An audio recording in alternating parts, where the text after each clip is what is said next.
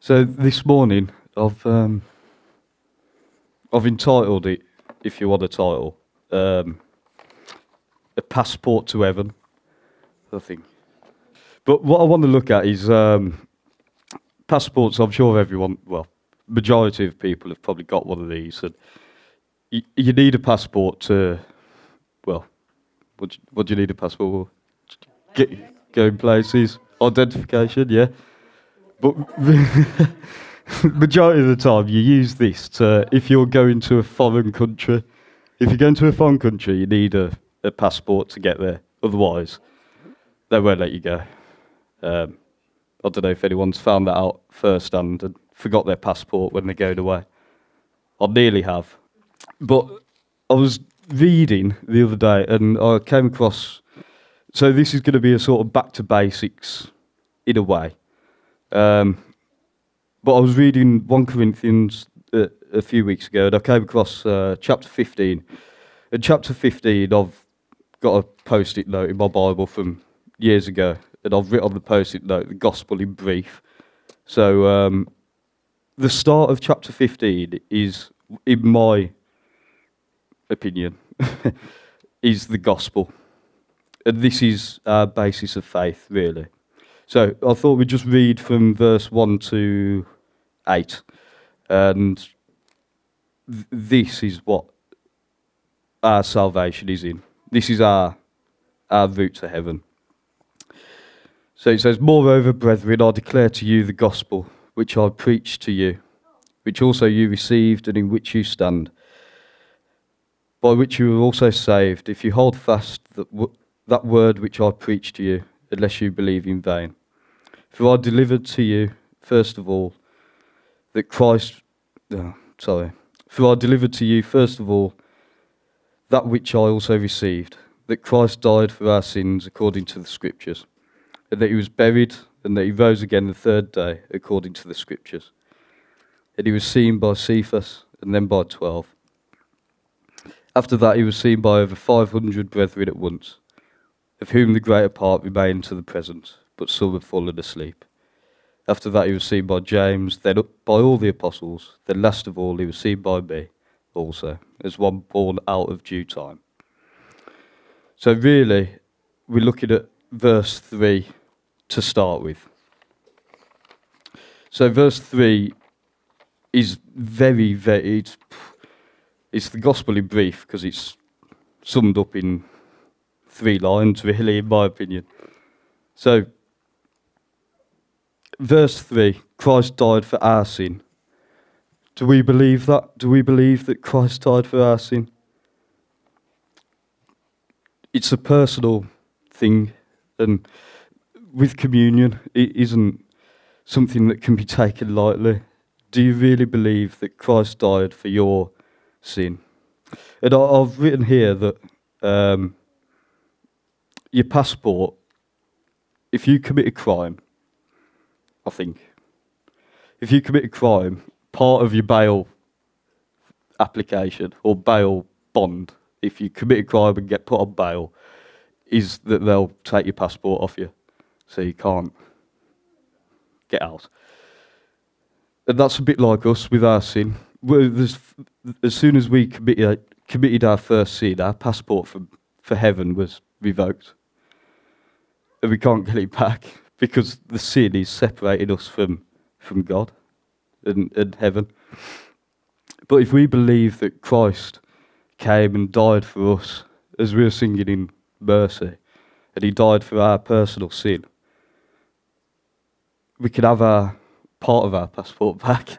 We can have our passport back because we've put our faith in Christ, that he took that debt, that debt of death, and died in our place. Um,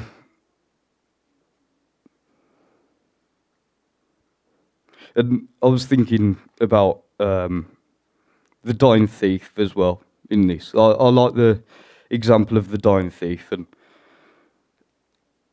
in the Bible, when Christ was crucified, next to him was a, a man who uh, is just called a criminal. but I believe that he couldn't do anything. So what I'm trying to say is, belief is all we need, and faith is all we need um, to gain access to heaven. It, it, it doesn't matter about works and uh, money or good deeds that you do. I mean, the dying thief, I believe in my heart, I, I will see the dying thief at some point. It, when I get to heaven, I will see him, I think. But he couldn't do anything. He was, he, he was dying. He, he only had hours left. But he put his faith in Christ. He recognized that Christ was the Messiah, the Saviour. And rec- he must have recognized in his heart that Christ was dying for his sin the, the wrong that he'd done in life and the offence to God that he'd caused. Christ was dying for him. But that's not to say we shouldn't do good things. We should behave in a Christ like fashion um, to be Christians and emulate Christ. But I do believe that I will see the dying thief, and those who believe will see the dying thief when we get to heaven. And a, a passport currently costs £82.50, apparently. So don't lose it. And uh, another top tip don't leave it lying about where the dog can get it. Because it's really awkward when you go to a Greek airport and they say, What's happened to your passport? And you say, Oh, the dog, the dog ate it. like me. So don't leave it lying around. But it's, it's expensive, it's fairly expensive you know. But the gift of God is free. Salvation is free. We could get uh, uh, we could get into heaven. The dying thief had no opportunity to pay or give a donation to somewhere to ensure his salvation. I mean, some people, some people do believe in, um, you know, I can't remember the word. I've, i should have wrote it down really, but they believe that you can sort of save someone after they've died by giving money to the church, which isn't isn't true. It's a, it's a free gift. God gave us a free gift. Romans eight twenty three says that, and the free gift of God is eternal life. Have I have I got that on there? Sorry, sorry. Oh no, yeah, yeah, yeah, yeah. I've just wrote eight here instead of six. But yeah, we've been set free from sin. The wages of sin is death, but the gift, or the free gift of God, is eternal life in Christ Jesus our Lord. And we've been set free. It's a free gift from God that we don't have to pay for. But if we're serious about our relationship with Christ, and as we walk through our Christian life, it will cost us either whether it's time or money, to help the church, help God's word. And that's part of being a Christian is that we want to give our time, we want to devote our time to God through prayer or reading the word, helping the church. But the more time you spend with God, the better, really. And I was flicking through, and I, I came across um, a real good example of a Christian life in Psalms. It's all about Psalm 37. I don't think I've put it on my PowerPoint, unfortunately. But Psalm 37 is um, it's a beautiful psalm about just trusting in the Lord. Don't worry about things. Leave it to God and God will have it.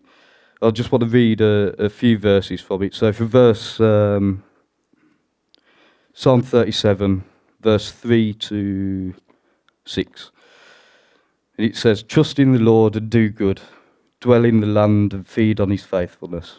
Delight yourselves also in the Lord, and he shall give you, you the desires of your heart. Commit your ways to the Lord, trust also in him, and he shall bring it to pass.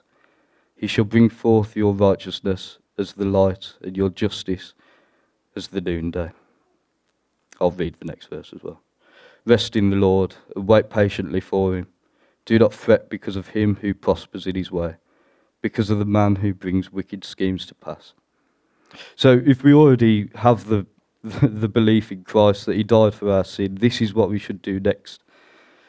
Um, just rest in the Lord, and he will bring things to pass. The more you rest in him, the closer you get to, to God. And things like praying and reading the Bible will, will become natural once you start that communication with him. Um, and we're all called to give our lives to God once we believe and be his servants on earth. So if we go back to 1 Corinthians 15, somewhere. Sorry, should have got me notes a bit better. Um, the next verse, verse 4, is the next sort of part of our of, of written application process, but you know what I mean. It's the next part of our belief. And verse 4 says that he, and that he was buried. So we believe that Christ died for our sin personally. Now, do we believe that he was buried and that he rose again on the third day? This is quite an essential part of a Christian's belief because, uh, I mean, if you read further into 1 Corinthians 15, Paul goes on to sort of describe and set out if Christ didn't rise from the dead. Our faith is, well, he says in verse 17, and if Christ is not written, your faith is futile, he is still in your sin. And so, Christ rising from the dead is that that victory over death. And it's really important for a Christian because we, we need that victory to give us the salvation, give us the access to God. Without the victory over death, it, it, it doesn't mean anything. And Paul also backs this up in the, the rest of the verses that we read by giving us evidence, giving us, it was seen by over, well, there's over 500 people mentioned in these few verses here that Paul saw, uh, that was seen after Christ's resurrection that saw Christ. And this is the evidence. This is the, you know, it's not hearsay. It's it, it happened, and um, it's important for us to believe it. Yeah. So Paul says in verse seventeen, if Christ's not risen, um, our faith is futile, and we're still in our sin. So it is essential. We have God's, we have God's promise that we have access to heaven through His Son. So if we believe in Christ's death and believe in His resurrection, as the Bible said, um, Christ overcame spiritual death and physical death. We have that, that too in our lives. We can overcome our spiritual death for eternity because of Christ's victory there. So uh, I was, when we were kids, I, well, we learned, I don't know, a bit of the Apostles' Creed, which I've, I've got on a, on a slide up there, which I think is a, a, the basis of faith for, for me. So it goes, I believe in, oh, I can see it. Oh, no, I can't see over there, sorry. it goes, I believe in God. Yeah, there you are. I believe in God, the Father Almighty, creator of heaven and earth. I believe in Jesus Christ, his only son, his only son, our Lord, who was conceived by the Holy Spirit and born of the Virgin Mary, suffered under Pontius Pilate, was crucified, died, and was buried he descended to hell. The third day he rose again from the dead.